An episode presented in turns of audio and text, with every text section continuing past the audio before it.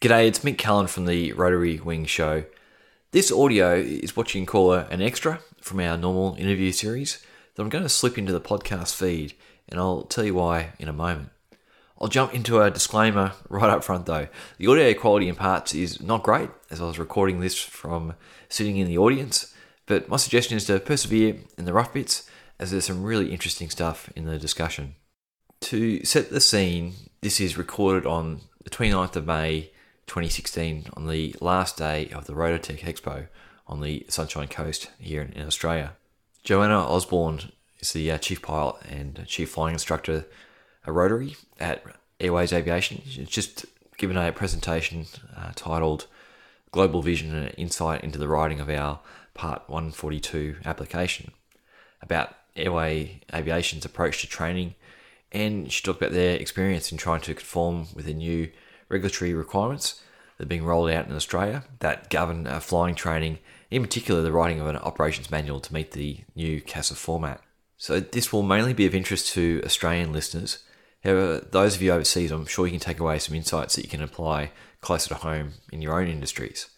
It is really interesting insight into some of the background things that are happening at the industry representation level and at the regulator if the discussion just stayed in the room and, and, we didn't share it further, then I think there'd be a lot of people in the dark about some of the things that are, happening at the moment, and perhaps some pessimism about things aren't getting better when they do actually seem to be moving forward, if slowly, for the Australian industry. The main voices you'll hear in order are Ray Cronin, the Vice President of the Australian Helicopter Industry Association. Uh, Ray's also the founder and managing director of Kestrel Aviation. Next up is Rob Walker, who's the Stakeholder Engagement Group Manager from CASA, and Rob Rich, who's the AHIA uh, Secretary. There are a couple of abbreviations or industry speak mentioned that I'll give you a heads up on. Uh, part 141 and 142 are the regulations that cover uh, flight training organisations, with the difference in very broad terms being the complexity of the training offered, with Part 142 schools being able to offer uh, provide additional ratings. NPRMs is Notice of Proposed Rulemaking. MOS refers to the Manual of Standards. And Part 61 is the part of the regulations that prescribes the requirements and standards for the issue of uh, flight crew licenses, ratings, authorizations, and the rules for logging of uh, flight time. So, with all that out of the way, we pass over to Ray Cronin, Vice President of the AHIA, as he takes the microphone for an impromptu session on regulation in the Australian flying industry. AHIA helipad expert.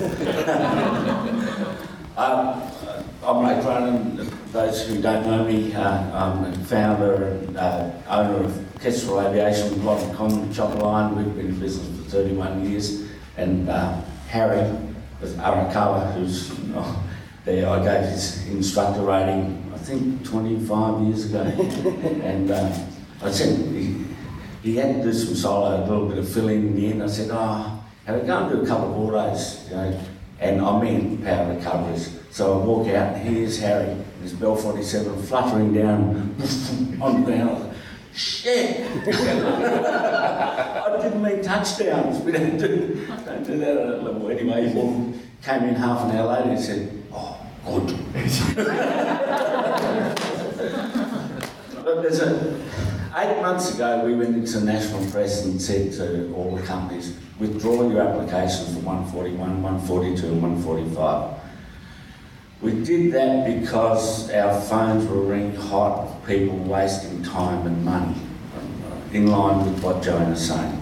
It's a heap of work, heap of resource, taking, we think it's one of the biggest safety cases that have been evident in a long time in this industry, taking key personnel away from their core functions, writing up green pasture documents of bullshit, excuse the French.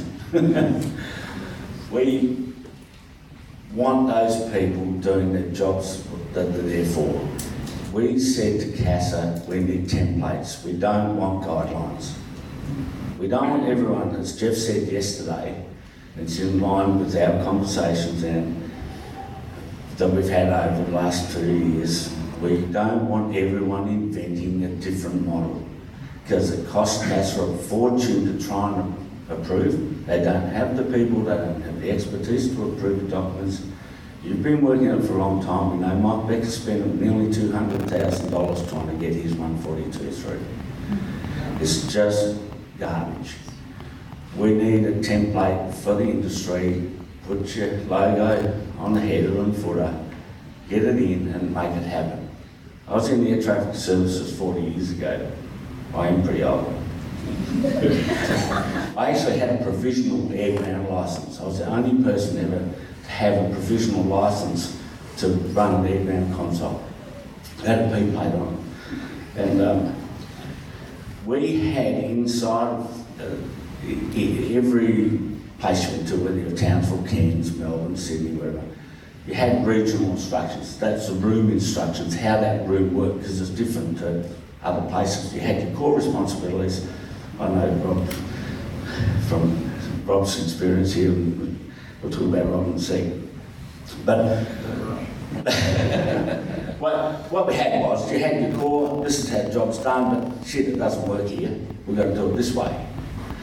So let's have a template for 142 and 141 and have your own internal document say, well, we do it a little bit differently, but we don't need to go to CASA to get that approved. It's just that our training is a little bit different. You have to go that way, that way, because that lady will complain, so we'll go there and do whatever we need to do.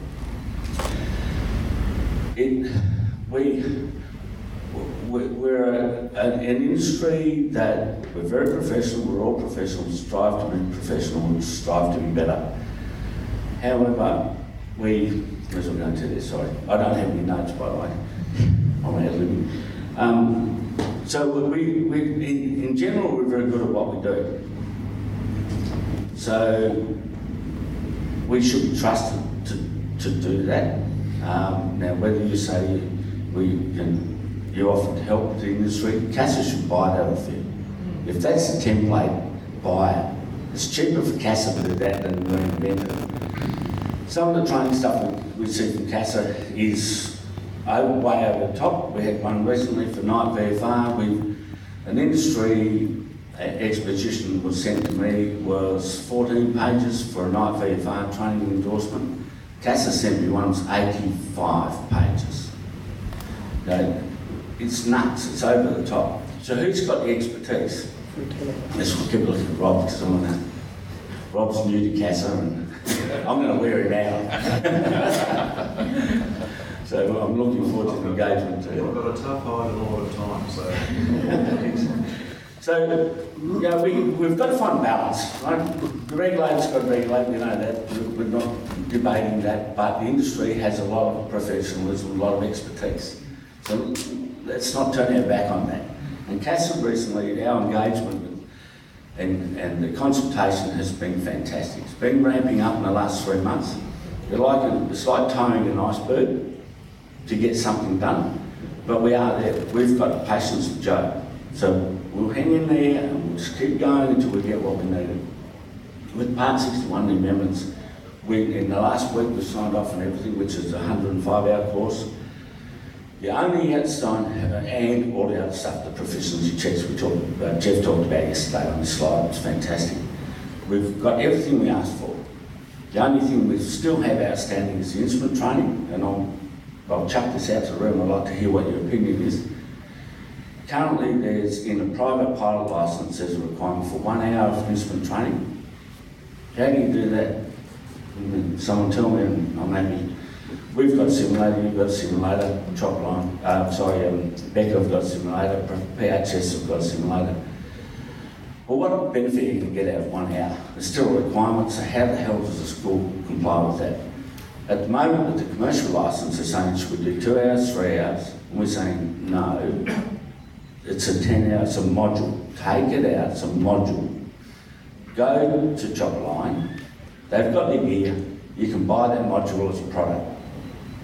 And that's the way to do it. Don't kill the Mahampara operations, the Graham Gillies, the, be some other, uh, other Mahampara, there's plenty of them, yeah, there's stacks of them out there. They're, they're dedicated, passionate people, they offer fantastic ab training programs. They're one-on-ones, they're not a threat to you, they're not a threat to PHS and big schools. We, we need to keep them alive and keep them active, especially out in the rural areas.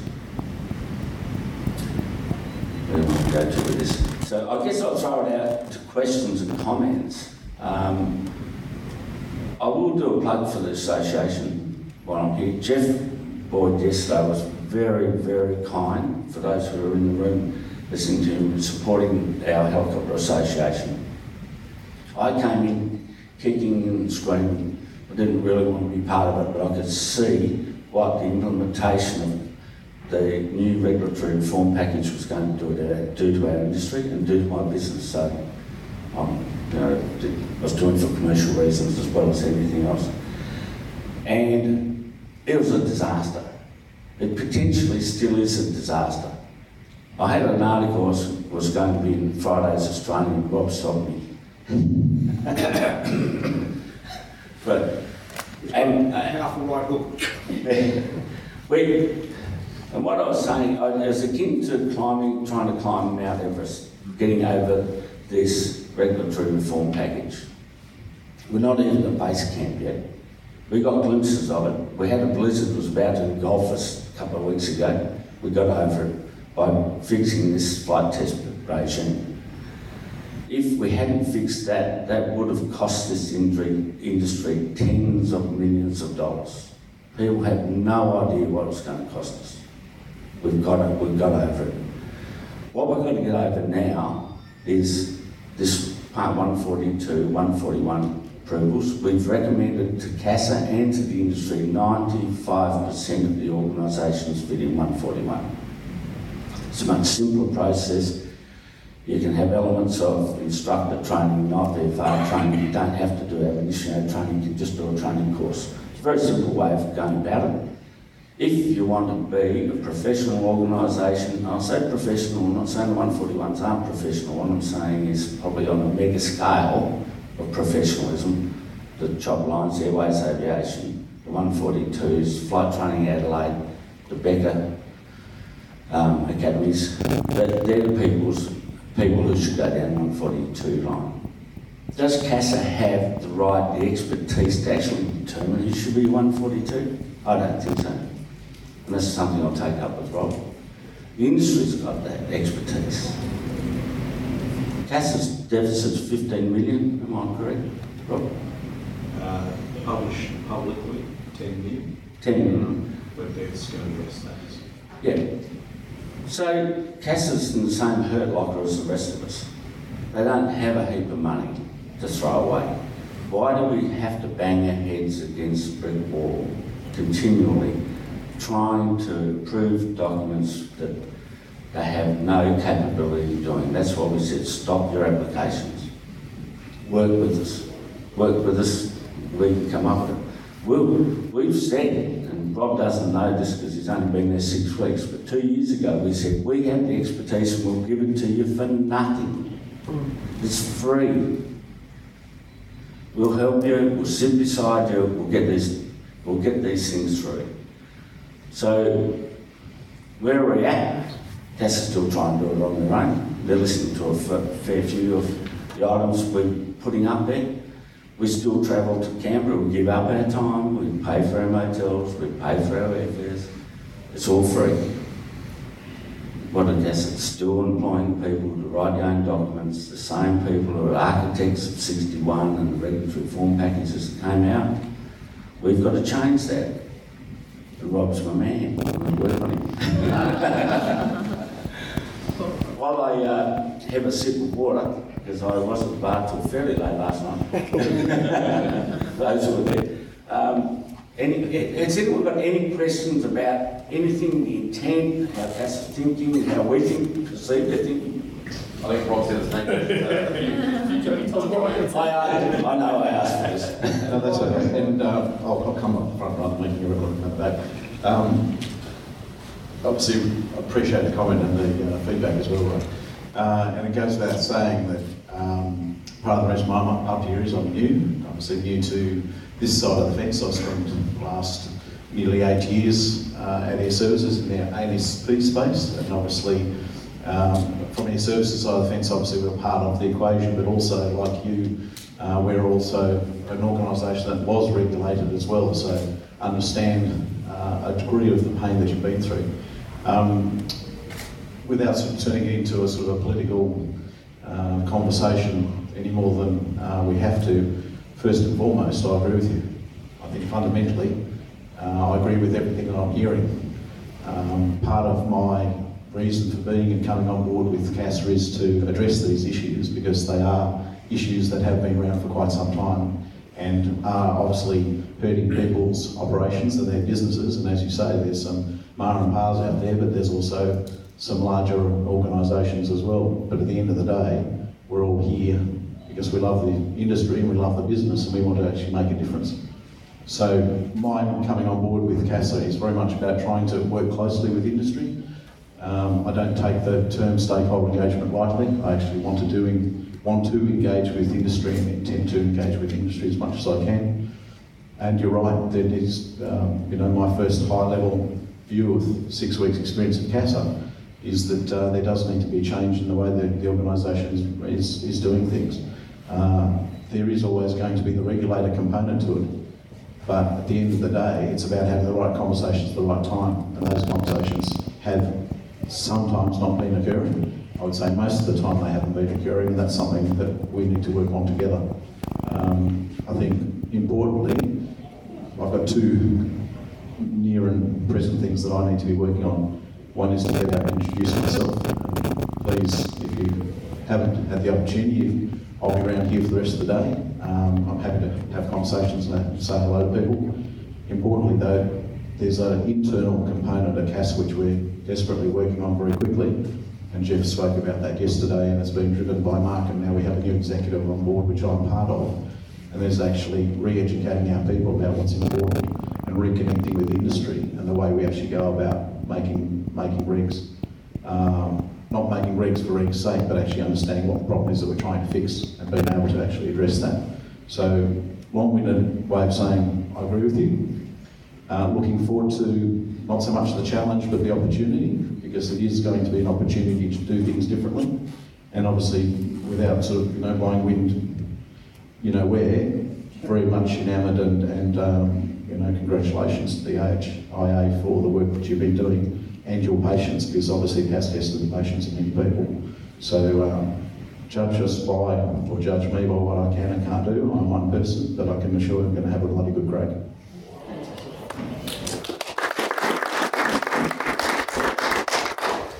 It, it robs the face of the new CASA fantastic. So, well, uh, he's going to get annoyed. As, as a, when I first met uh, Rob yesterday, I said, check this face out because you can see a lot of it. So, what my phone runs hot. I, I, would spend three hours a day in my office at least on industry stuff and answering questions of people who are confused and have anxiety about where we're going. Um, feel free to ring me. I'll try and get your calls. Send me an email. Um, it's even better. I'll try and get back to you. I can't deal with it all. We are a limited resource. However, we're passionate about making this association work. The association is the industry. It's the Australian Helicopter Industry Association. And so it's your association, be part of it and contribute. We, we are, we do need more people, we need more people doing different things, so please, if you want to put your hand up, you'll be most welcome, won't they, Colin? Colin's part of the phone calls that we regularly hook up. Um, I guess it's probably important to open up to questions now. Has anyone got any questions? I've got, a, uh, a copy here. If I can borrow a couple of, uh, my background is extensively in regulatory control and standards, US Army, overseas forces, God knows what else, but I want to talk the importance of us being overwhelmed about so much to read, and it's to do with when NPRMs are issued that a lot of people must read it. Now, I've written a book on the Part 61. CASA guys have asked me not to launch it for a little while because it's a bit dangerous. But one of the problems with, with the implementation of standardisation, I spent uh, what, three with the US Army Iron Army, six, seven years the standards, worked with the Air Force standards for all those years.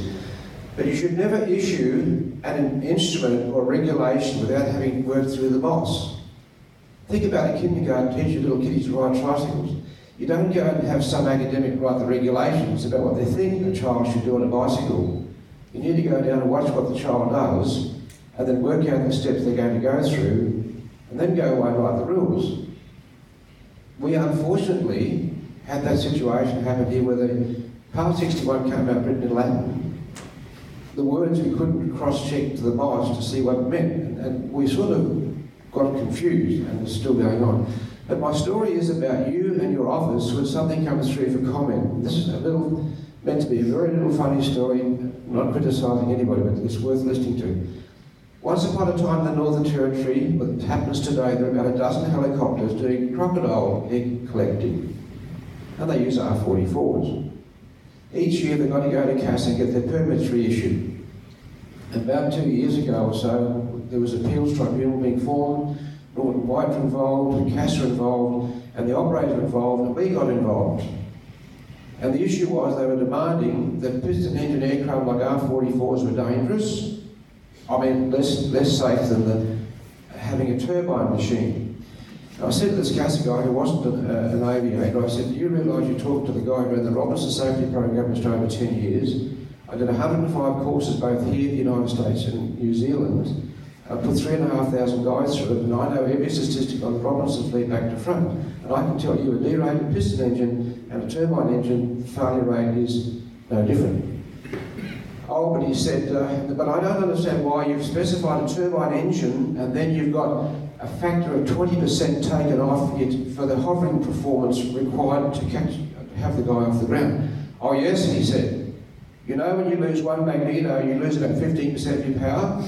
I said, well, I'm a maintenance test pilot, I know that. Well, we put in an extra fudge for CASA, we've made it 20%. So you're saying you buy your gas turbine helicopter, you've got to take off a 20% hovering factor in case you have a magneto failure.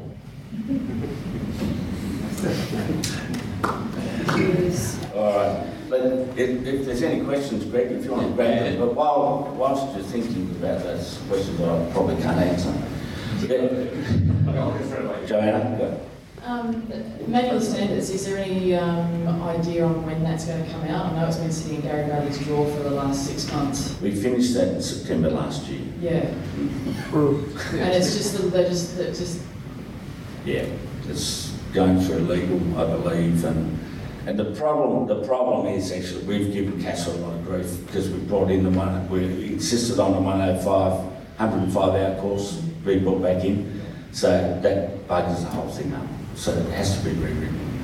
Um, so, uh, there's a lot of changes to 61. It's, yeah, you're, you're right. The core document is now completed. right. So, um, where it's at, I don't know. Rob won't know because I don't think anyone from Casa here would know the answer to that. Because it, but yes, we finished it, we cleaned it up. It is really a good document now. Is it aligned with the RTO? Like I know that Yes, Dan... yes. Dan's been working with us all the way through. He's been all the teleconferences and all the meetings. Does Yes. he change that into real passive language? and- Yep.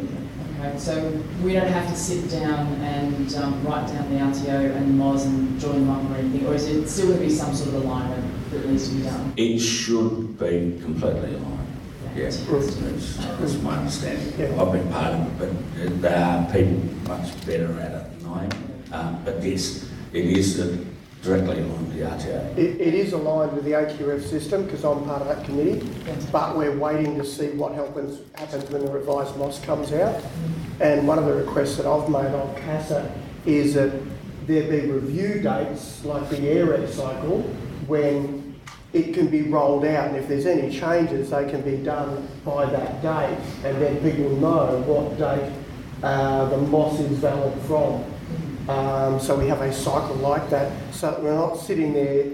eh, I, we all think it's ridiculous that they're waiting to do the whole of MOS release, as opposed to get out what's there, and that'll be the review date for the next one. That's my It's just not happening. Yeah, that's my biggest frustration is that I know that when that new MOS is going to come out with the massive changes in the helicopter side of things, because Yeah. it was terrible, Yeah. um, that there, there is so much work having to rewrite all the syllabuses that we've got to change over to the new wording of the system. So that's of return, especially. As opposed to a staggered workload when it filters out. Yeah. We- We're aware of That it. was, I don't Yeah. stuff's already done, that'd be just, Joan, if we could get you a draft of that, that, that's not hard. If you want to see a draft of the current proposal, that would be a good thing.